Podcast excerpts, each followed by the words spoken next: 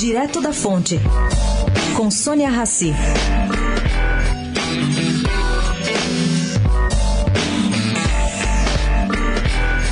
Integrantes do sistema financeiro perguntavam ontem se a Polícia Federal já teria avançado nas investigações sobre a origem dos 51 milhões de reais atribuídos ao ex-ministro de Temer, Gedel Vieira, hoje preso. Esses recursos foram encontrados em apartamento em Salvador e a apreensão se deu no fim de setembro. Mas por que que perguntam isso? Porque em alguma das fotos divulgadas aparecem cintas envolvendo os recursos. A partir delas, normalmente, sabe-se que é possível identificar de onde saiu o dinheiro rapidamente. É muito rápido identificar isso. Entretanto, pelo que se apurou no manuseio do dinheiro pela Polícia Federal, com o intuito de somar o montante que estava dentro das malas e das caixas de papel, essas cintas, que são provas realmente, foram deixadas de lado.